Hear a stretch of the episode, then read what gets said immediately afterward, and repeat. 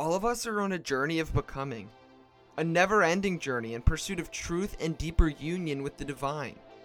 Many of you know that faith is a complicated thing and that our journey of becoming can be both difficult and painful. Far too often, we have not been given a space where we can safely address the complications and issues that arise naturally. My name is Joshua Patterson. My good friend Greg Farrand and I are also on this journey of becoming. We are both dedicated to inviting you into our journeys and creating a space where questions and critical thinking are welcome. We want to take an honest look at the issues and questions so common to this shared journey that we all find ourselves on. We want to genuinely seek out what it means to follow Jesus in our ever changing world, in our unfolding and expanding universe, and in our pluralistic society. We have come to know that doubt is not the enemy of faith, but rather that both doubt and curiosity are two of our biggest allies. We have learned that the Christian faith is more about wisdom and love than it is about correct doctrine or belief. And we believe that we are being invited to continually seek out both wisdom and love, renewing our minds, expanding our hearts, and rethinking our faith in the process. Thank you for joining us on that journey.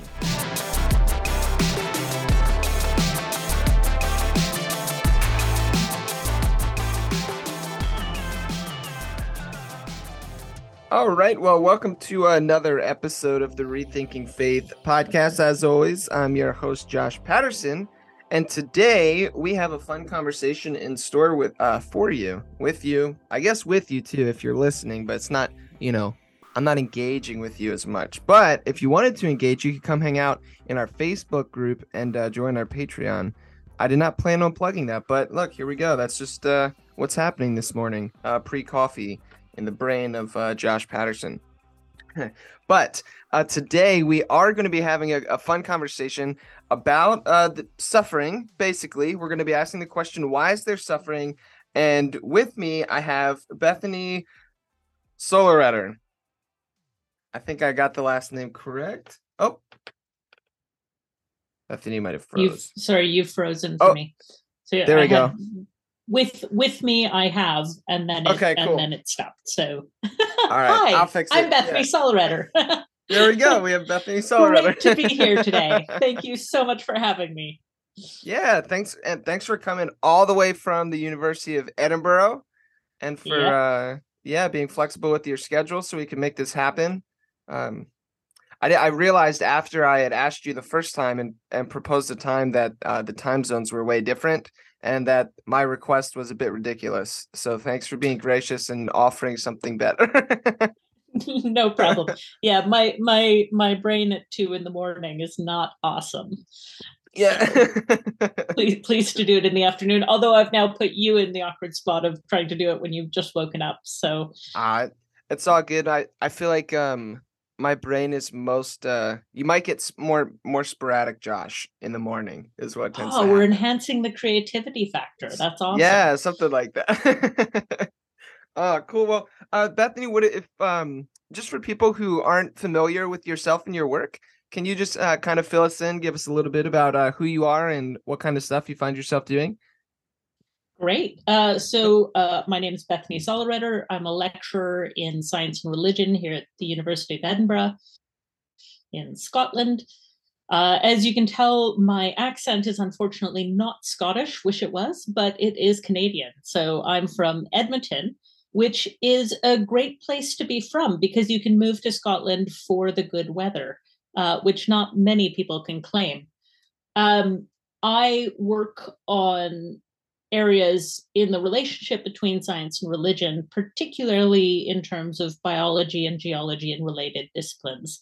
Uh, another way that I say it is if anything is grim and depressing, I'm probably in the middle of it. So I did my PhD on the question of animal suffering and why a good God would allow so much suffering and death and extinction to be part of evolution if that was the way God God created, which which it seems that that is. Um, and so after working on that for a while, uh, I then turned to what I'm doing now, which is what do we do if we can't stop climate change? So, given given the moment that we're in, uh, given the fact that climate change is no longer coming but is here and will uh, continue and will increase, uh, how do we interpret theologically the suffering, the change, and the possibilities that come through that? Yeah, that's a man. That's a big important topic and one that I uh, personally uh, have been doing like a lot of reading about more mm-hmm. recently. And uh, I I think when um, I originally emailed you, uh, I asked if if I don't scare you off with our first conversation, uh, that I would love to have that second conversation with you as well. Um, Definitely, yeah. let's do that. Cool. I'm I'll make a note. Don't scare her away. Wrote it down. oh well, uh, today um, I wanted to talk to you about as much as the ecological thing um, is is I mean that's like at the front of my mind uh, these days. Uh, but this uh, other topic we're going to talk about kind of can tie into that nicely. Um, but you did something really cool. You wrote a book called "Why Is There Suffering." Uh, but what's unique about it is it's a pick your own adventure like theology book, which is insane. Um, I thought that was such a cool idea. Uh, it reminded me of when I was uh, younger.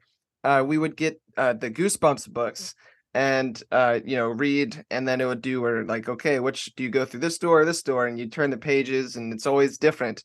Um, and you somehow managed to make a theology book do that, and it's yeah. awesome. yeah. So essentially, I when I was doing my PhD on animal suffering, I was reading all these books about why God allows suffering. And I absolutely hated the experience. It was devastating. And it was devastating for a number of reasons. One, because theodicists, so theodicy is that branch of theology that deals with the problem of suffering. So theodicists would take sort of the worst examples of human depravity and and use them in graphic details as as what they were going to to then justify. And of course as you're reading these stories all you want to do is weep. You don't you don't want to sort of like oh well if a then a prime then b. You know you can't follow formal logic when your brain is so emotionally engaged with these stories. And so i found just that contrast impossible. Um, and then I was also just sort of frustrated that they all, um, not not they all, but many sort of acted like this was quite a simple matter that could really be cleared up in a couple hundred pages, and I I have the answer. You know, let me let me just tell you the answer. And in in light of some of the things that I was encountering in the world around that time, uh, those answers didn't help. You know, um, and and so I, I started to think okay how can we make theodicy actually helpful? Um, because in in the end after trudging through all that literature for several years i did manage to sort of create uh, a reason in my own mind that worked well enough um, for me for me and god to to get along all right you know for for for me to not be overwhelmed by existential angst on on these sorts of questions. And i thought I, I i wish there was some way to help other people have that same journey without subjecting them to three years of phd study on this problem.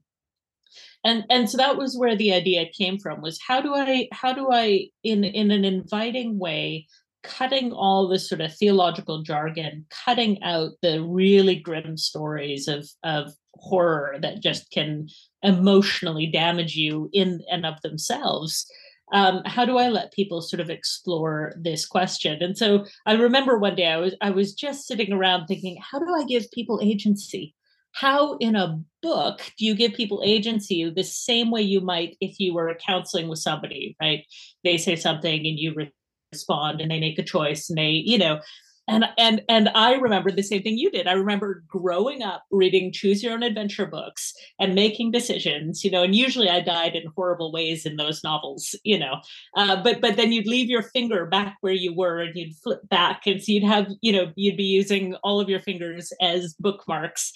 And i just thought oh gosh i wonder I wonder a if if I can actually build a theology book that would work, and I wonder if anybody's crazy enough to publish it. Um, and and and and so I worked with um, a, a, former student of mine, Naomi Shamas, and we came up with the structure. And and then I, I talked to Zondervan, and they were uh, brilliant in not only allowing me to use this format. I mean, they said we've never published a book that doesn't start with a table of contents. Like we don't we don't even know how how to do this. Um, but they also let me set it in this sort of um, landscape, really, a sort of landscape of theology. So it's more of an immersive Pilgrim's Progress type experience, and even to the point of letting me find a D and D map maker to kind of sketch it out and and create a map of this of this area. So I mean, they they let me just go wild with my sort of creative side, and I am just so grateful to them.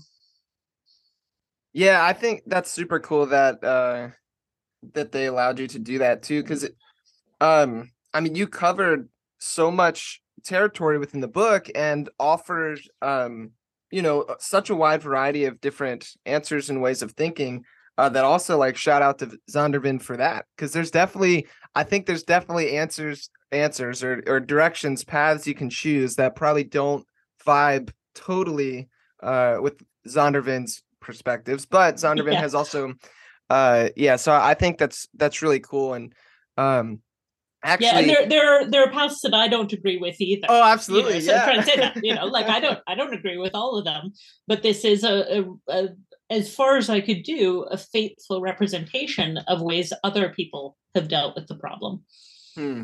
yeah and i i really respect that because i remember um back when i still worked with students um so i was a high school and young adult pastor previously to what I do now, uh, which I brew beer now. So talk about a, nice. a career change.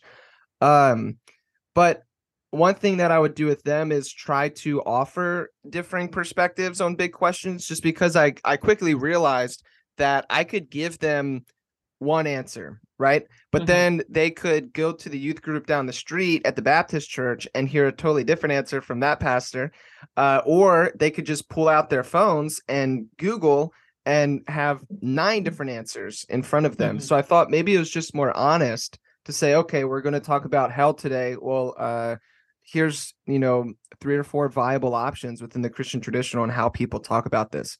Um, yeah. and then maybe be yeah. like, this is what Pastor Mark, you know, the head pastor might say. Uh, this is probably the church's official stance. Here's what I think. Uh, now, like, kind of go figure it out. yeah. And I mean, beyond that, when it comes to suffering, there's really different types of suffering. So like if I stub my toe or, or cut my finger when I'm I'm you know chopping up vegetables, that's really different from experiencing abuse or ending up in a war situation, right? Like those quite reasonably need different types of explanation that that might seem logically incompatible with one another if you're just sort of presenting them and so i you know uh, we we we need to have a, a lot of flexibility in in our explanations and then add to add to the complexity of that you have this idea of where because of people's experiences certain models of god may be just uniquely unhelpful even if they're true right? So, uh, God as Father is a really good example of a wonderful biblical depiction of God that many people find really useful, but others find deeply damaging and problematic because of their experience of their own fathers. And and so I, I you know, um, for that person, God as fortress, God as rock, may be more more accurate and more true to them even though you're not disputing you know the, the truth of, of of of what the model of god as father can tell us. So you know all all those things need to be held together. And so this idea that we can just come up with i've got the answer is is frustrating to me even as i'm a relatively conservative christian in these things you know it's just not that simple yeah yeah, that I like that phrase. It's just not that simple. Um, uh, yeah, and I think that the the kind of humility that comes forth from like I don't know, being able to hold oneself like in check theologically that way. I think it's just really important that like often isn't um it can be like looked over, right? And I've I've noticed in some of the circles that um I've swam in for a little bit, or sometimes this show kind of gets uh, lumped in with. Uh, there's like a tendency for more uh, progressive people or or people who have gone through or currently experiencing things like deconstruction. Um, mm-hmm. There's a tendency to almost just flip and become just another kind of fundamentalist, just on the other side of the fence, so to speak, where you're just as exclusive, you're just as you know black and white, you're just as um, you know whatever, all the things that you didn't like, you've just gone to the other side now and have different answers to the same kind of thing. Um, so I like to try to avoid that and and try to yeah. bring in humility um at all costs. And, and I get it, like people need to have their their own theological journeys and experiences and um, the different you know places and stages people kind of go through are all necessary uh, for that journey. So i don't want to disparage any of that but um, just something something i noticed. So the humility um, yeah. seems important. I mean on a, a, a lot of our culture is based around a search for certainty and for universal answers and I mean, that has deep roots in the Enlightenment, deep roots in our culture being a scientific culture largely. You know, um, and ironically, that's even breaking down in the sciences where we don't, you know, uh, Einstein is great until you get to the quantum world, or you know that sort of thing. Um, and and so the the explanations uh, that we have, we have to we have to approach with humility. We have to approach with, I have only a partial view. And in, in the introduction to the book, I use a sort of visual illusion that was um, came out in the Victorian period. And a lot of people will have seen this. It looks like a duck or a rabbit, you know, so the, the ears either become uh, the ears can become a beak if you look at it the right way. And and the eye flips around. And so, you know, both people looking at that describing absolutely opposite things are are rightly recognizing what they're seeing. And the idea often is to see how can we see that other that other perspective as well. And and I, I've just I found that a really useful image when I'm thinking about theological models like process theism versus classical theism. They're absolutely irreconcilable if you're if you're trying to say you know is is this a duck or is this a rabbit? But if you can say well actually I, I, can see the logical consistency in that system just as well as this system and the pastoral benefits and that kind of thing then i can say well god is is probably neither thomist nor process uh, but both of these are witnesses to to god's character and nature in in ways i can find useful um, and then other, uh, you know, so so people say, "Oh, what are you?" And I'm like, "Well, it kind of depends on the day, and I, it might be inconsistent, but I think I have some philosophical grounding for why I'm seeming inconsistent on that." yes, nice. I love it. Uh, that that's a um, that's a when I was a, uh, high school, still like teaching students um, I would say that to them often. They'd be like, "Well, what do you like? What do you think, or where do you blah blah?" blah? And I'm like, "Well, it depends on the day and how I'm feeling. I don't know." but uh, yeah, yeah. And yeah. so I I want to challenge, like, quickly challenge any like if there's any youth pastors that listen, um, I want them to snag your book and like this is what I would do if I was still a youth pastor. I would like start a series called "Why Is There Suffering," and I would want to kind of like start where you do, and then once there's like breakoffs, kind of have the students um almost like I don't know if like majority rule would work or something where we kind of go through it with the students and just kind of see where everyone lands up. And maybe you know if if there's a big enough split then like you know we could split the students and like see where everyone I don't know. It could get out of hand I guess, but it sounds fun. uh, yeah, well and I've I've done that I've done that in sermons oh, where oh, I have gone to a certain point and then asked the crowd which way do you want to go and then they have you know i've done a majority rules thing and then i've gone you know you know two or three points in a sermon where I've I've offered the congregation a choice for how the sermon should end, and it, it's quite that's fun. awesome. uh, that's awesome. I love it. Well, for man, that's a really good idea. See, if I was still preaching and stuff, I would just have to steal your ideas. It it, I'll it hire you takes as a a lot of prep consultant. though, because Yeah, oh, you've got to you've got to prep for all the different versions and all the rest. You know, it's like you know, I don't know if you ever watch D and D uh, games online or, or play D and D, but you know, when you're playing D and D and you uh, you make a choice and you've missed a whole dungeon that the dungeon master has prepared, and they just you know take sheets of paper and crumple them up and throw them away. You know, so there there's that sense of like, oh, but I had such good stuff if you'd chosen. You know, but it's great. uh yeah it's like uh reminds me when i so um part of my degree is in like graphic design and uh our Nice. we had to do like we would do like logos and you know we'd have to start out doing like a hundred sketches and then narrow it down to like 10 and then do 10 variations of each of those blah, blah, blah. and anyway we we were always told by like uh our professor like don't ever submit something to a client that you don't like because that for sure is the one they're going to pick so like all Yeah. this other good stuff you're just going to have to throw it out uh so Yeah. always always good good options um but total aside again sporadic uh josh brain in the morning. But um when it comes to suffering i'll bring it i'll bring us back. Uh when it comes to suffering i think a really good place to start and actually it's where you you start in your book as well is just asking this question what is god like? When we when we think about god what is it that that comes to mind? And i think for me at least that's probably I guess probably like in my mind, maybe the most one of the most important uh, kind of like doctrines uh, for somebody to hold because depending on how you answer that question, it will greatly shape all of your theology, your soteriology, eschatology, like all of it together, um, based off this like what is God like? Um, and so I don't know. I thought maybe we could start there and see what kind of uh, God we're working with or possibly working with and uh Yeah. see where it takes us. Yeah.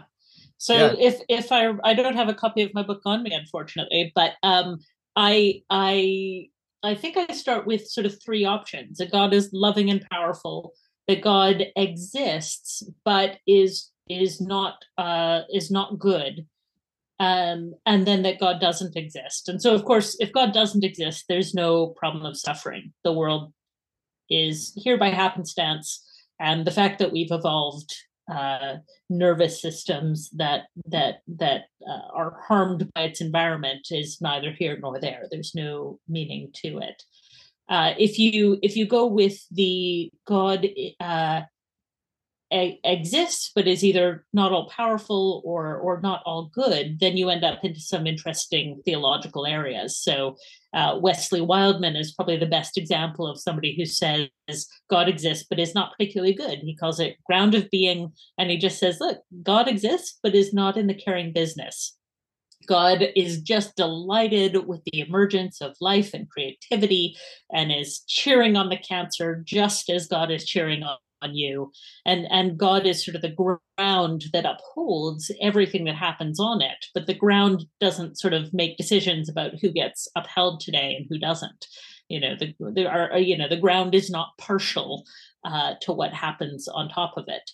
And so, you know, he sees God that way uh, God is good but not powerful brings you into the open and sort of process theist world where whether whether by choice because God wants responsive relationship with creation or because of uh, just limitations of of the kind of love that God has that that um, love is inherently non-coercive and therefore God cannot coerce in any way you you get these places where God cannot stop evil. Um, and uh, I've I've been seriously influenced by that sort of theology, um, and of course I I also move away from it depending on the day, depending on the needs in my life, you know. But I I I think uh, particularly something like W. H. Vanstone's "Love Love's Endeavor, Love's Expense." is is a great book that sort of sketches that kind of vulnerable God approach in in a way that's um, I think, really profound. And then you have the more traditional theisms of God is loving, God is powerful, and yet suffering, real problematic suffering exists. And so we go with that, then we can either say, well, God has a plan for everything that's going to happen. So God will work out like this has all happened because something better is in store for each and every instance of suffering. Um, or you could say something like it's simply mysterious and we we that that's beyond our ability to understand um, my uh, parents' dog, for example, had had bladder stones a couple weeks ago and had to go in for a surgery. And so the dog went in, had a surgery, and then you know woke up from the sedation with a huge amount of pain, and was really uncomfortable for you know as he's been recovering. And he he can't understand why that happened. He can't understand that bladder stones that would have killed him were taken out, and you know all those kind of things all he knows is he's in pain in significant pain that he wasn't in before and can't understand how my parents good intentions could have possibly you know if you loved me you wouldn't let me put you know and so it's sort of saying in in in in a similar way uh not to say our intellect is like that of a dog but um in in a similar way we're so limited in our perspective that we simply can't understand God's reasons, even if there are really good ones. Yeah, for um I guess for me I kind of grew up more in that like last perspective that you gave. Um and then was probably I guess in it's like right after college. Well, I guess in college as well is when I was then like first introduced to uh, like a more reformed reading, like a more Calvinistic, total, you know, um, where everything is is preordained and pre-planned kind of vibe. Mm-hmm. And that one never, that one never, uh, like stuck with me. It didn't resonate, which I don't know if that's necessarily the best way to do theology. Is like, oh, I don't like how this one makes me feel. Um, but uh, yeah, just with like all honesty, that was part of the reason I I um I couldn't do it. I I had a really hard time uh just with the idea that um like having to to hold to something crazy like the Holocaust uh, was preordained and predestined and something like that. Like that just doesn't didn't seem like the kind of God that I grew up being taught. Um and I had, you know, friends who went that route because like, you know, when you're in college studying theology, becoming reformed is like the cool bro thing to do. Uh, and so um, I love all my reformed friends. Um, but like I I just never was able to go there uh, with them. Um, and I remember yeah. too, even just in like some really uh, crazy experiences, I know people find it helpful to say like oh god is is totally in control and in charge of this situation right now um but whenever i've experienced suffering in my life or like there was death that affected me greatly or some kind of great suffering in either myself or my family or somebody I, I love the last thing that i wanted to hear was god is in control and you know what i mean like that seemed not great to me so yeah, I, yeah, yeah. And so i mean it, uh, go ahead sorry um, oh no, you're good. Yeah, no, I, I, I, I totally get that, and I think one of the one of the things that one of the again reasons I wrote the book like I did was that I'm not telling people, but I'm giving people options because with something like God is in control, numerous studies of people going through horrific things. So there's a guy named Jamie Aten who um, is is the director of the human uh, the Institute of Human Disaster, I think, is or some something along those lines at, at uh, Wheaton College. And he basically is a psychologist, and he goes into areas like just after Katrina or just after um, Sandy, just after you know these these massive natural disasters have just decimated people's livelihood and he interviews them about what they think about God and what they find comfort in. And a huge amount of them would say, I'm I'm just so glad that I know that God is in control and I can surrender to God and everything will be all right. And and Jamie talked about how annoyed he was by this. You know, it just was frustrating to him. He's like, no, there are better theological answers, and that's a bad one, and you shouldn't be comforted with it. Um, and and then he got cancer, and you know, at one point he, he talks about there was a day where he'd done everything he could, came to the, and he just said, God, I surrender and had this like like this is all in your hands and had this immense relief and and this sense of spiritual peace and da da da you know? And so and so um it's quite funny how you know he's suddenly going oh i saw that in the research and i really didn't like it because it wasn't theologically sophisticated in a way. Um and yet it it really was what is sustaining. And i think when i was in bible college and also you know when everybody had good answers. Um that was when i sort of discovered open theism and i had the same thing. I couldn't resonate with the god who who caused these things to happen because i just thought well if, if if those are god's ways i don't want to have anything to do with that god. Um that that you know it's monstrous. Um and and so i i left that behind. But i think that at the same time as I was leaving that theology, I had really good friends who'd been through absolute horror and found those theologies to be sustaining and spiritually nurturing. And it just messed me up. You know, it just was like, you know, and then I'd, I'd tell them about open theism, which I'm like, this is so much better. And they'd be like, oh no, oh no, that wouldn't, you know, that wouldn't do. And, and, and so I think this, yeah, this is i'm just long-windedly kind of saying that ag- agreeing with you that we we actually need all all types of of theology and and different things work for different people in different ways. And i i still do think that there are better and worse approaches generally. So one of the views that i didn't include in the book is uh, suffering exists because god punishes people uh, for their sin because I I not only theologically deeply disagree with that, but all the evidence is that that's pretty much the most damaging view you can hold. Nobody finds it supportive, and they're fine if God is punishing their neighbor, but if God is punishing them, it, it's only detrimental. So I didn't include that in the book. So I'm not sort of complete relativist um, in in that sense, but but I do I do I do think that what we need is sort of a wide a wide tent that brings in different people's experience.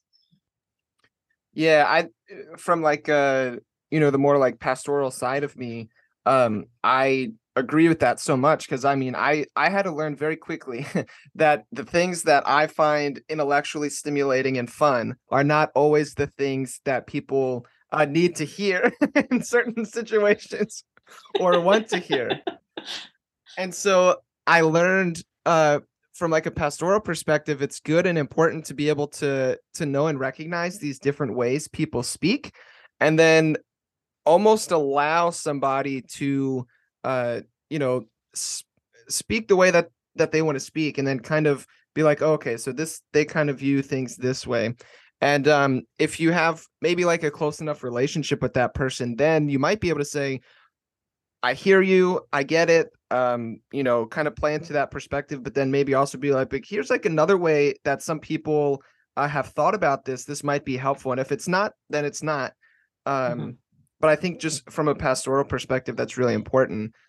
Um, and so I, I was thinking too, um, as you were speaking, because I I very much fall within like the open relational process, um, kind of space uh, but one of the critiques that I, I will get from some of my friends um, is like, well, your God is just like weaker or something like that, right? Mm-hmm. Um, or uh, Tom Oord uh, likes to tell the story that uh, he was, you know, having a conversation with one of his uh, theological friends and colleagues, and they said, you know, Tom, your God is just doing his best.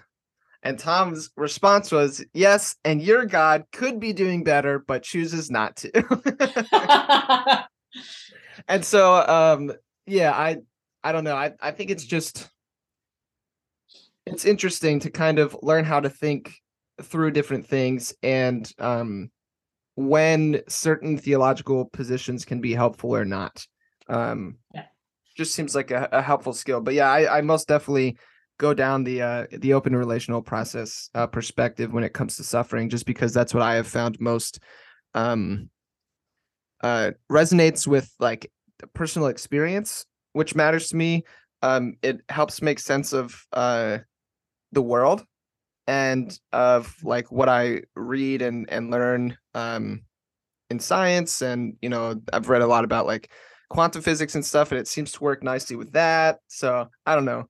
Um, yeah, that's yeah. that's kind of and where, so I guess the question is like, could you also make a reasonable defense of a reformed position? Yeah, I so my friend uh my friend Jace, um Dr. Jace Broadhurst, he is uh like a pastor mentor friend of mine. Um I met him as, you know, uh, I was at, I was actually studying uh, with a PCA pastor um, after I graduated college. We were reading through uh, Michael Horton's systematic theology book, and uh, I was having all sorts of questions. And um, he was like, "Uh, "I don't know how to answer these questions, so you go talk to Jace." and uh, Jace uh, is also is reformed. He come, you know, he studied Westminster Theological Seminary, um, but he's like a like an Old Testament scholar, so um, he had some more uh, biblical, you know, studies kind of ways he could speak about things. Uh, and so I started um, asking him questions, and he's been continues to be helpful uh, to this day. I always try to um, get him to read open and relational and process stuff, and sometimes he does. Um, but uh, yeah, so having conversations with him is really helpful because I can um, offer something, and then Jace can push back on it or say like here's your blind spots or did you think about it this way? or or well what do you do with the biblical text here then? And uh my refrain with jace then is always uh i'm not a bible scholar you are. Um i'm trying to i'm trying to do theology. Um oh so, no, not divided from the scriptures. Don't say Oh, it. for sure for sure. It yeah very tongue-in-cheek. Uh and my friend gabe gets so mad at me when i say that too. Um gabe is uh like eastern orthodox kind of dude um so yeah i i think um i think i could ar- articulate uh some kind of uh like well put nice uh non straw man version of like a more reformed perspective to the the questions of suffering um i wouldn't agree with it but i think i could do it yeah. yeah it was i mean probably one of the most interesting parts of the book writing the book for me was trying to write really persuasive accounts for views that i i don't agree with and so every time i wrote a position that i don't hold myself i found somebody who is a strong supporter of that position had them read it to double check that I wasn't just making a straw man. And so, I mean, some of that was quite fun. Richard Dawkins was kind enough to read the atheist one. You know, I had a few different people read some of the Thomist stuff and some of the, you know, God has a plan. Um, and and it it really, you know, you had to sort of be in the right mindset uh, and just say, how how can I how can this theology be beautiful? How do people see beauty in it? And and so i tried to sort of capture that. And i think it was a really good theological exercise just in uh in in hospitality in charity you know especially in a world where more and more everything is about not listening to the other and about proving that i'm right and proving you know um so it's a it's a good it's a good theological um thing and and even if you're doing scholarship in in theological scholarship i think often people think that their greatest strength is the massive takedown of the person who holds an opposing position you know and and um, I, I remember doing that at one point and then having a reviewer say why are you so harsh with this person? I mean they're like half an inch away from your own position. Like why? You know and i just thought oh oh right okay how how can i instead do my my work from an area of of hospitality to the other person's view doesn't mean you're not critical but sort of hosting, yeah, a spirit a, a spirit of hospitality as as you encounter others and their views. Mm. Yeah, and I I think too that can like really help foster a deep sense of like ecumenicalism.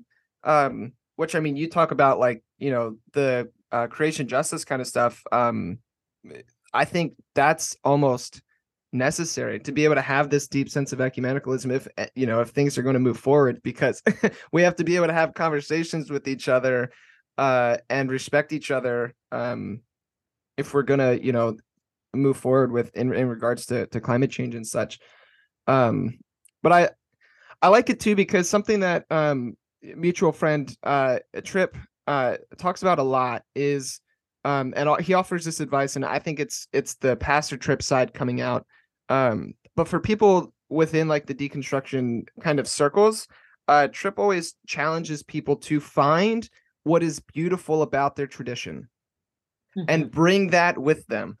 And he yeah. just wishes that people could bring, you know, like the people grew up Methodist and, and Southern Baptist and Episcopalian or whatever, could just bring the beautiful things from their tradition that we could celebrate um, these beautiful things. Mm-hmm. And sure, we can push back against the less than beautiful things and maybe ditch them all together if we need to.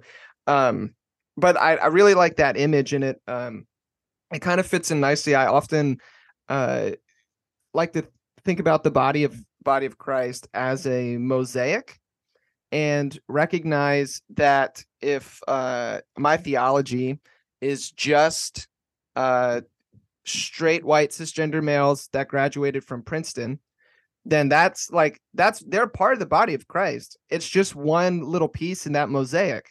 And so I don't want to just ditch that piece completely, um, but yeah. rather kind of see the different pieces and and the roles they play and be able to step back and see the the overall beauty of the whole thing and recognize that even when I disagree strongly with uh like some of my reformed friends or whatever, they still very much are a part of the body of Christ. Um, this, you know, I had this realization when uh, I was looking at my bookshelves one day and was like, "Whoa, dude, all this stuff is like white guys."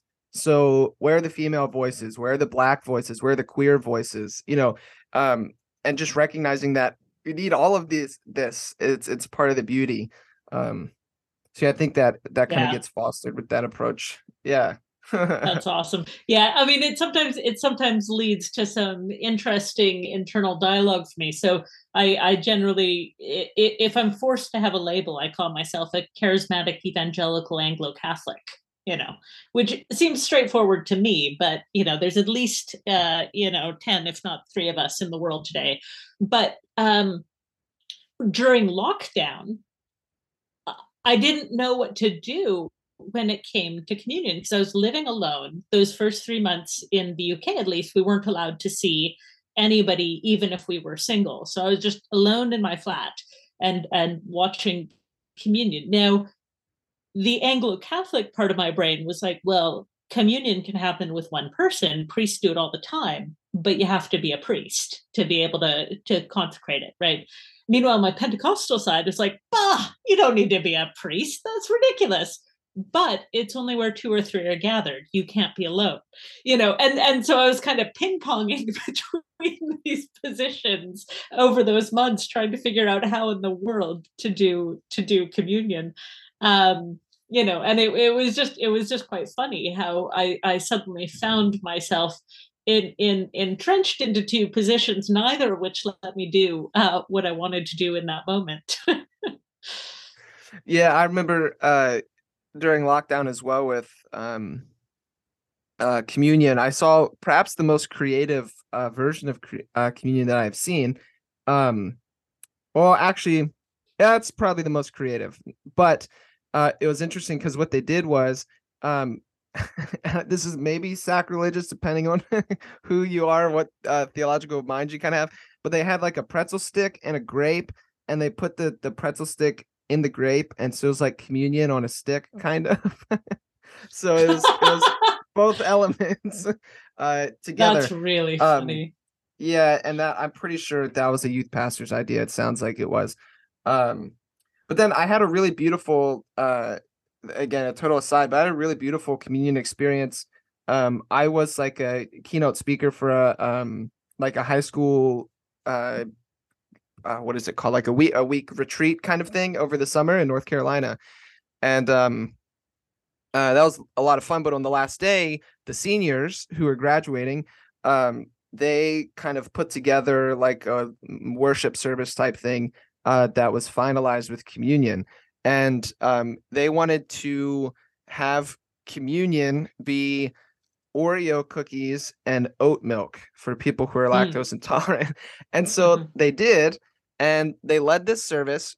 They used those two items, which is, you know, again, depending on who you talk to, that could be disrespectful, but um the heart and the motivation and the beauty behind the service was just uh so nice and so powerful and just the I don't know the the elements in that sense might seem weird, but it was just this really beautiful experience. And then uh, two of the students that were seniors um, identifies non-binary, and so then to have non-binary students lead you in communion with Oreo cookies Mhm. and oat milk um, Was just like such a beautiful experience that just like absolutely wrecked me.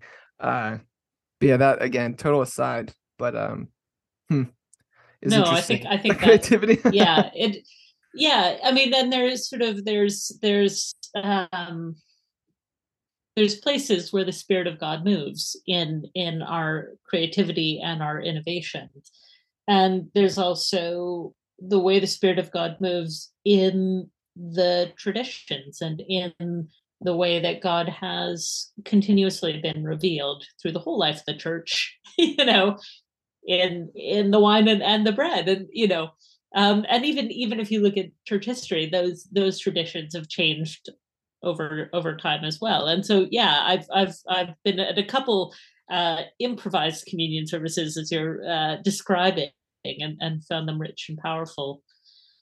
Um uh yeah and and i'm just i'm just sort of playing with this because you know i now have also been so deeply impacted by the sort of Anglo-Catholic tradition where you have very much the same thing every week without there there's deep creativity in liturgy in, in some ways but not in the ways that I was used to um, from from more Pentecostal sides. Um, and I just find that so valuable too. So again, so the the the one thing about really charitable is you'll never find a place you fully belong because every every place you'll be like, oh, this is wonderful, but I also miss that. Uh, but we we are pilgrims here.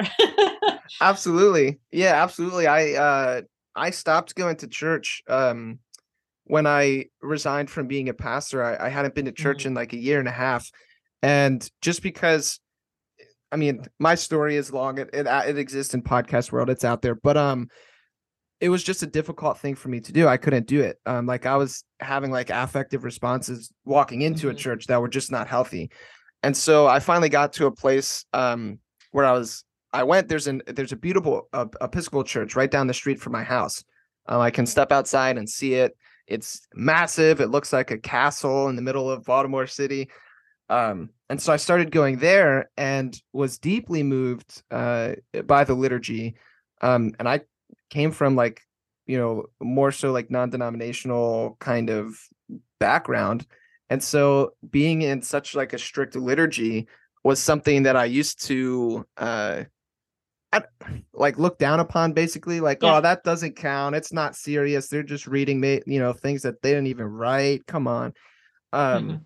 But I just found the liturgy to be so deeply moving and the specifically within the Episcopal tradition um you know I remember the first time I saw them take the New Testament and you know hold it over her head and and walk down and you know to the aisle with the congregation and then read from the New Testament um was a beautiful experience. And then just the focus on communion uh was also really beautiful. And um I kind of was like an outcast not an outcast because the people outcasted me. I placed myself in this position. I sat in the back by myself. Um and this church is very old. The congregation is very old. Um there's maybe 20 of them. And just to watch these people engage in this like beautiful and sincere uh liturgy you know week after week there was just something to that that like grew a deep appreciation. Uh for. So I yeah, I I thought it was interesting. Um yeah yeah and it's interesting you're you're talking about this sort of effective response you had going into church and so i was just sort of thinking the one caveat i'd, I'd put to to Trip's uh you know take what's beautiful in your tradition is is you know don't don't feel the need to force yourself to do that right right away if if you need some time give give it some time but but do do revisit um eventually. And i think when it comes to suffering and all the sort of things we've been discussing that that time element is also one that i want to learn more about because there are books that people find really really really helpful before they've had an encounter with suffering and it sort of prepares them in important ways. But that same book given immediately after uh, you know, or in the midst of an instance of suffering might be entirely the wrong thing. Um, and so that that's another thing that I, I really want to learn more about is about what sort of what sort of interventions are most helpful uh, given the sort of type of suffering and the and the time uh, that has elapsed between the moment of suffering and and how we're now reflecting on it, trying to make meaning out of what's happened. Hmm. Yeah, that would be really interesting. Um, yeah, and I think your your point is well taken because I, uh, I mean, for me, like I definitely went through like the what I'd call like a cage stage deconstruction type vibe, where like I was just like, you know, fuck everything, and then I would tell everybody that and why, and um, and yeah, and so it took, and like when I when I finally ended up leaving the church, it had more to do less with um the deconstruction theological issues because I the last church I worked in was fantastic. I had space where I could ask those kind of questions and um, wrestle through those things, and it was it was cool. Mine more so came from um, experiences of abuse um, at the hands of former bosses. Um, and so like this just like the trauma aspect was there and like the damage was already done, so to speak. And I just felt it wasn't healthy for me to continue to be um, in the space for myself, but also for the other people on staff, and more importantly, I, or I don't know if it's more important, but also for the people that you know were in my care, so to speak. Um, I didn't want to push my you know trauma and experience onto them uh, because that could mm-hmm. be spiritually harmful and abusive, and I don't want to perpetuate it. Um, but so like yeah. it took me time to go back to that episode. I mean, a year and a half, I did not go to church, and uh, just to like you know roll in one day, um, which was like a very scary experience. Still, like I remember walking in and like I was shaking when I went you know went to go sit down, um, but at the same time, that you know experience brought a lot of healing. Uh, but with um, I guess I wanted to ask you with suffering, um, because oftentimes when I've you know done suffering before on the show, we talk a lot about like people suffering and you know bad stuff happening and someone getting like a diagnosis that's not great or you know like genocide things like that but um what i haven't really done much with is uh suffering within like I, I don't want to separate natural world from unhuman. humans, but like you know what I mean, unhuman suffering. The, the, non the non-human animal world will yes. yeah. Uh-huh. Yeah. So um I think that's a real problem. So can you kind of maybe like motivate that problem and then yeah. just talk about different ways that we can look at that? Yeah. So uh i mean the the the two biggest answers that people generally give in literature to why god allows suffering is something like well it all went wrong with moral free will. You know people make the wrong decisions they reject god and therefore they're suffering. And for most theologians animals don't sin and we have good evidence that they were suffering long before humans were around to mess it up. So that's that's a big problem. Uh, why? How could there be suffering? How could there be death before the advent of human sin in the world? Uh, because then their suffering isn't a result of sort of God's punishment on sin, but seems to be for some other reason. The second big answer that that theologians give to why they're suffering is that it gives you know, suffering is harmful, but it gives the opportunity for the person to draw closer to God. So it's sometimes called the soul making argument. But once again, it doesn't seem that, that, you know, your cat or your dog have that kind of ability to sort of choose to overcome their suffering by drawing near to God. And so neither of those give a very good explanation. So we need to start broadening sort of how do we um, account for this. And so one one way it would be by uh, the extension of sort of a free will type argument, but into something that's more amenable to the animal world. So you could talk about free process, as John Polkinghorne does, where you're saying that uh, God has given freedom to the natural world uh, to develop along its own lines and its own methods of survival, and that that leads to things like uh, to, you know, predation and parasitism and the sorts of things that cause pain. And actually, if you take it one step further, you can actually say even the development of suffering is is a result of creatures' actions, right? So uh, early early life in the in the earth um, for billions of years had very happy life cyanobacteria wandering around the ocean swapping dna munching you know sunshine uh, th- there was no predation there was no suffering um, and it's really only with the emergence of the you know cambridge cambrian explosion some 540 million years ago and and the sort of animal body plans today that we see the emergence of the capacity to suffer. Um, and even if you look at the world today you know about 0.1% of life on earth has the possibility of suffering that we can recognize you know because most life on earth is plant bacteria archaea you know are, are are not the types of organisms who suffer. So suffering is actually a very very small problem in the scope of life uh, but very important to those who do. So you can you can say well this is actually a, a, a developmental process that has come about through creatures own um, agency and and and you know they've always had it. You could do a greater good argument sort of say the reason these complex nervous systems developed was because the creatures that had them survived better. So if we take people's ability to suffer away they don't live better lives. They actually slowly destroy themselves because what suffering does is it, it teaches us to protect ourselves. We pull away from things that hurt and and preserve the integrity of our bodies in a harmful environment. So you can do it you can do it that way.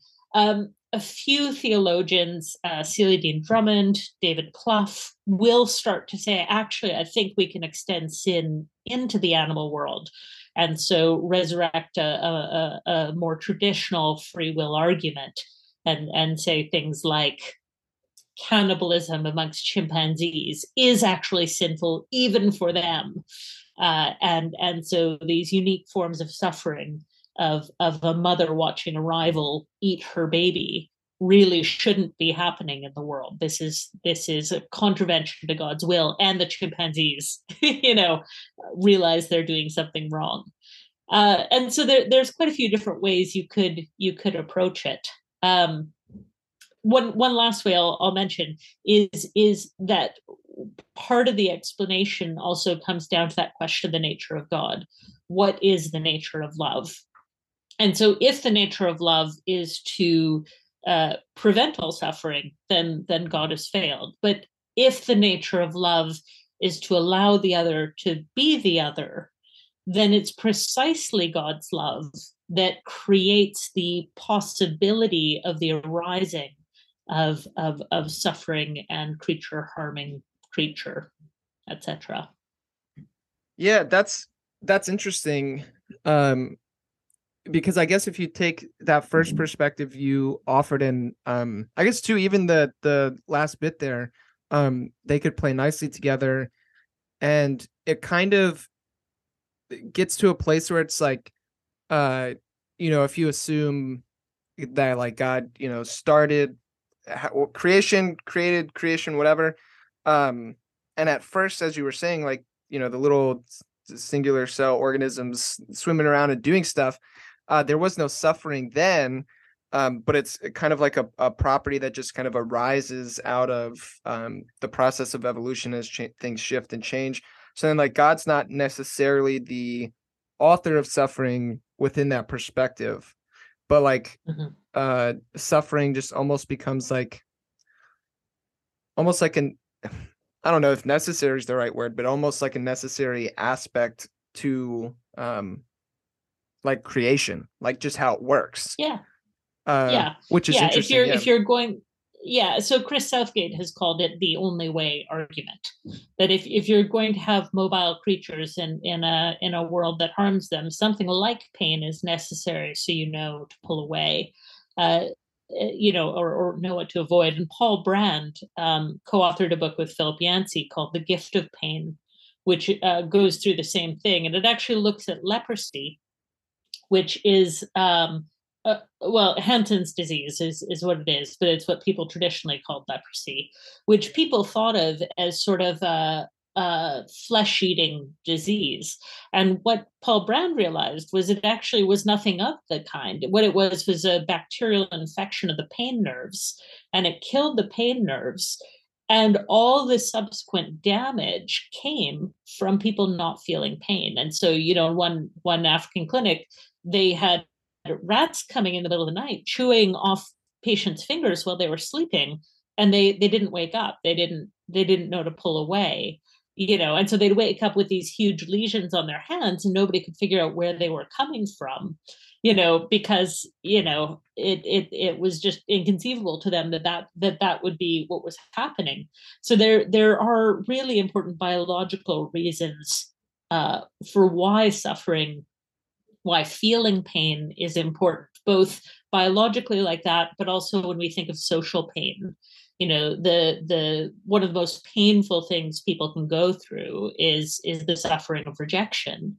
And yet it's precisely that that leads us to be such great social bonders um, and and allow us to work together and and develop uh, many of the of the um, sort of deep joys, the deep uh, bonding relationships of love and, and so on. And so, you know, we we have we have this thing that seems to be a trade-off. And it's interesting because after reading Paul Brand's book, I reread the story of Jesus healing people who had leprosy. And of course, in the New Testament, that meant almost any kind of skin disease. But if any of them actually had Hansen's disease, Jesus was healing them by giving their pain back to them, by healing their pain nerves. Um, and so, so I think in it looked at from that perspective, animal pain in general is not a problem, even if we might fight with some of the really unpleasant results of it on the individual level. Uh, and I'm, I'm, there are quite a few theologians uh, who disagree with me. And so what they would then say is actually there's still fallenness that happened in the world before humans. There are some who would attribute that to, to animal sin. I talked about those. But there are also those who would just say, you know what, Satan has had uh, his hand in evolution since the beginning. And uh, that that development of of that it has to be pain or or a lack of flourishing in the way that I've tried to pull that tension, they said God never intended that. that that that very tension was something introduced by by whether it's demonic forces or whether it's some mysterious fallen aspect of the cosmos.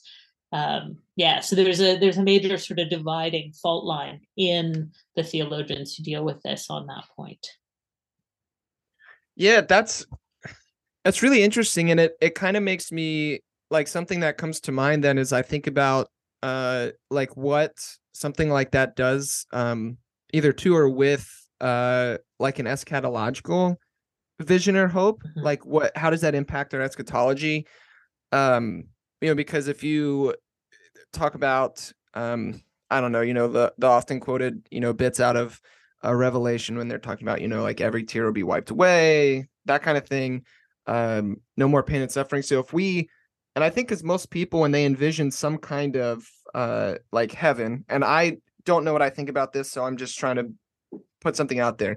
Um, but when people envision something like heaven, you know, it's it's perfect. There's no pain. There's no suffering. Um, so like, I don't know. There there seems to be some kind of interaction possibly that could be happening there.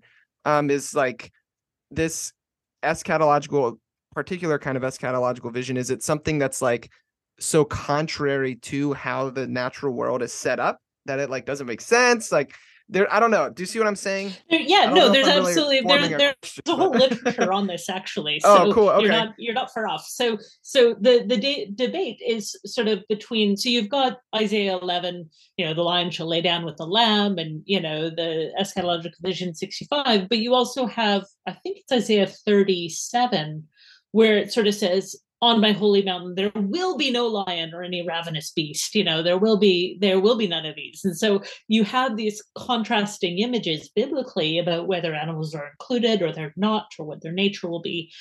And it's it's led to this question of well what would animal heaven look like?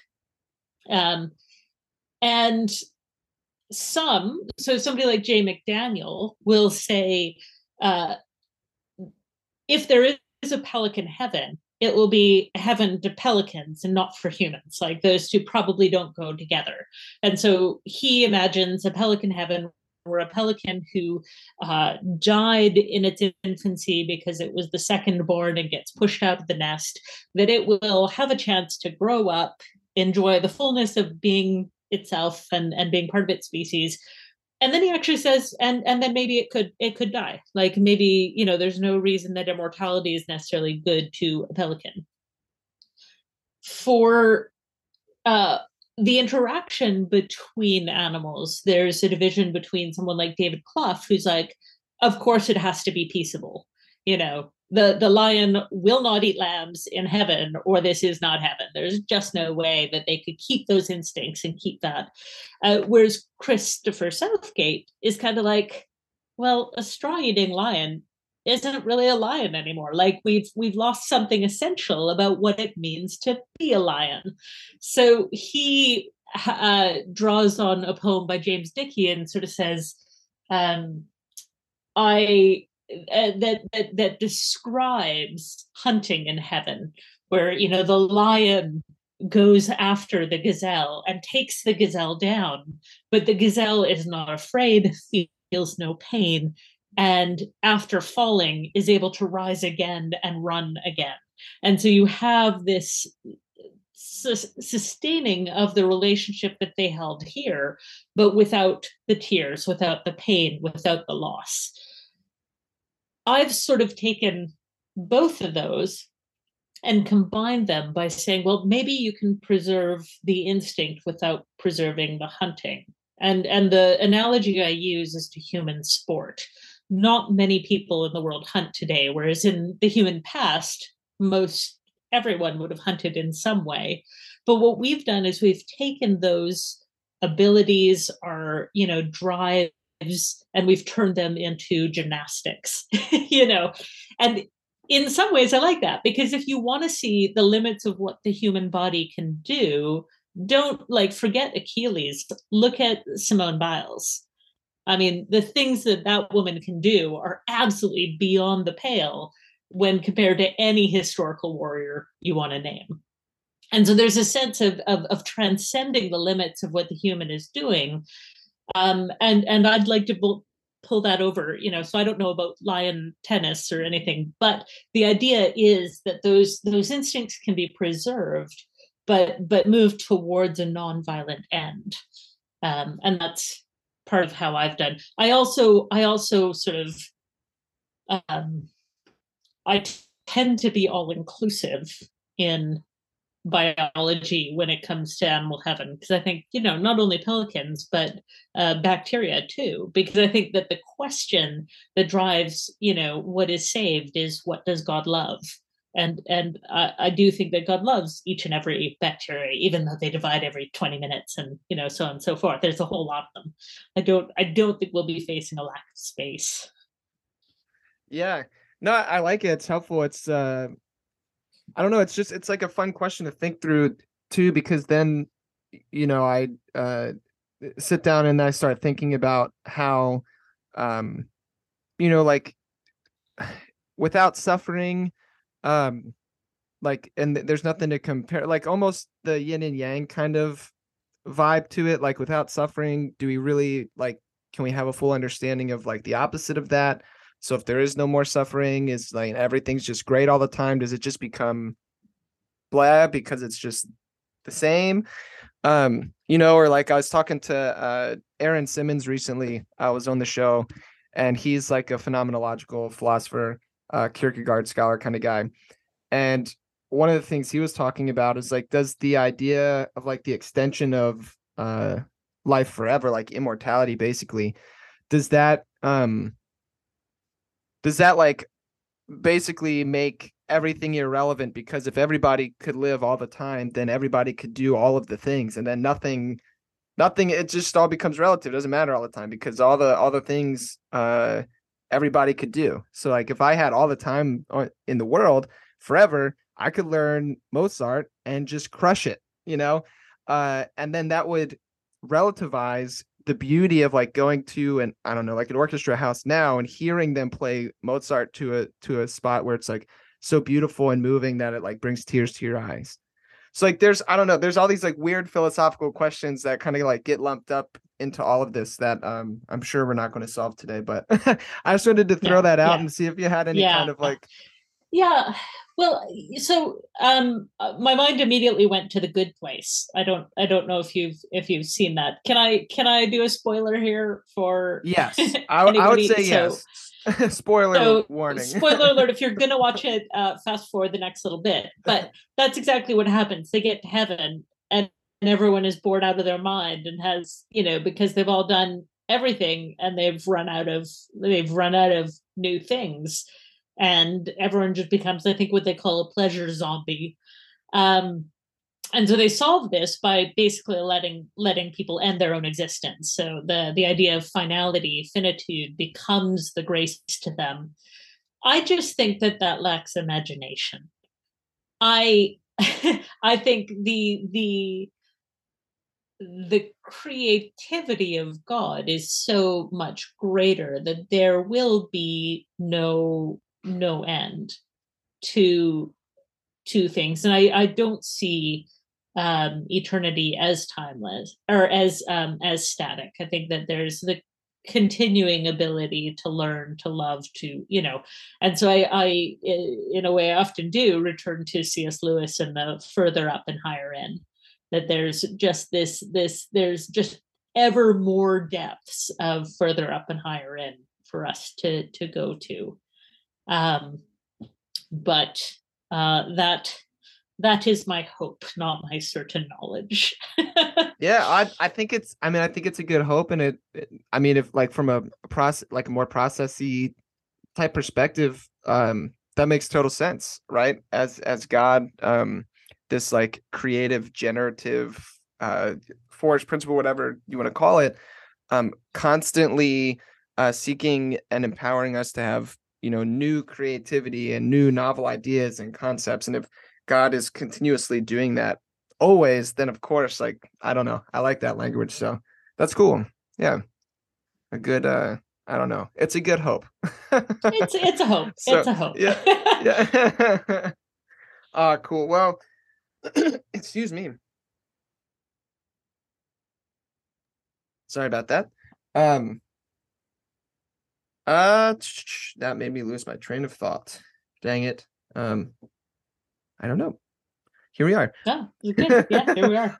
well, yeah. Um, I don't know. I guess uh, this uh, you know, for me, conversation has been a lot of fun.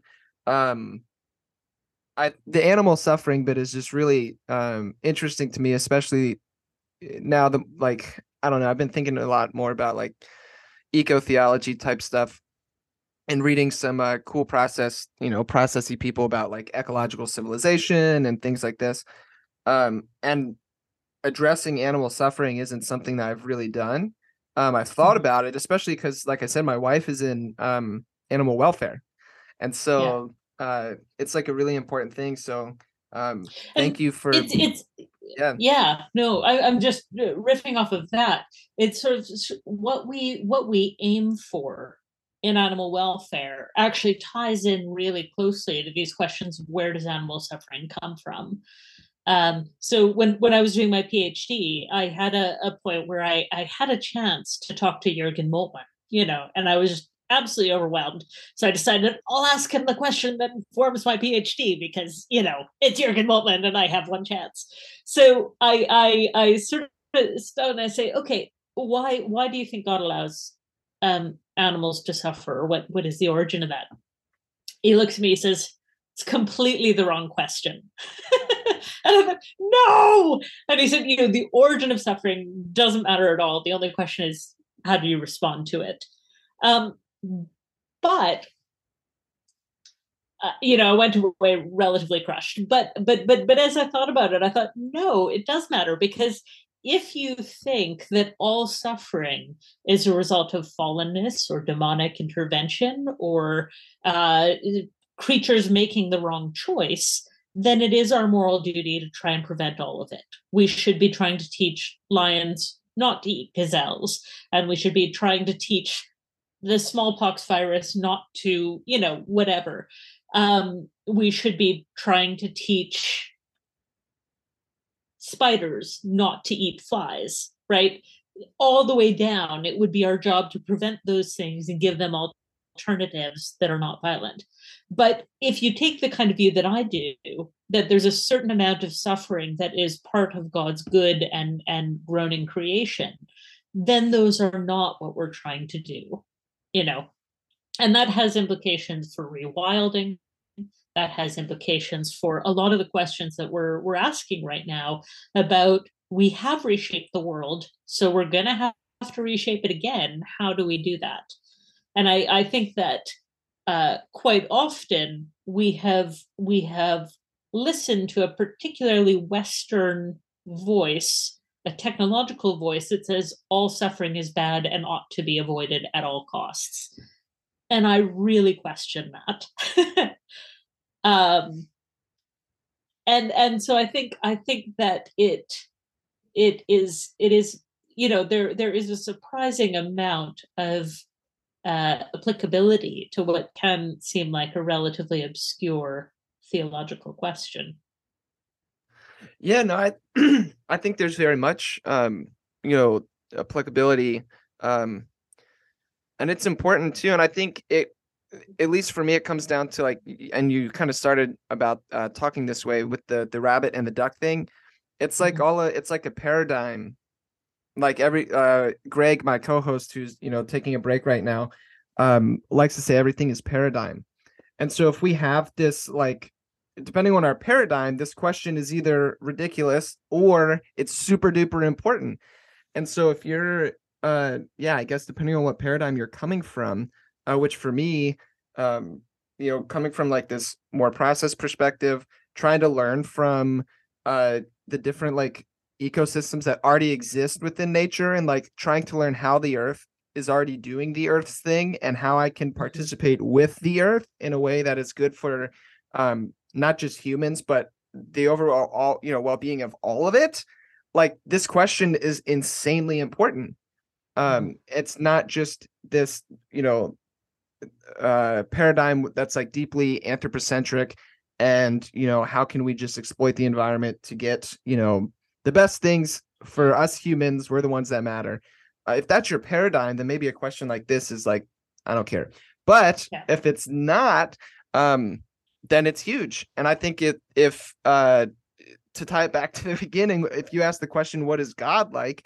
Uh depending on what kind of god you um find yourself uh believing in it's again it's paradigm it's going to this is either really important or yeah but um I would like to think that is deeply important.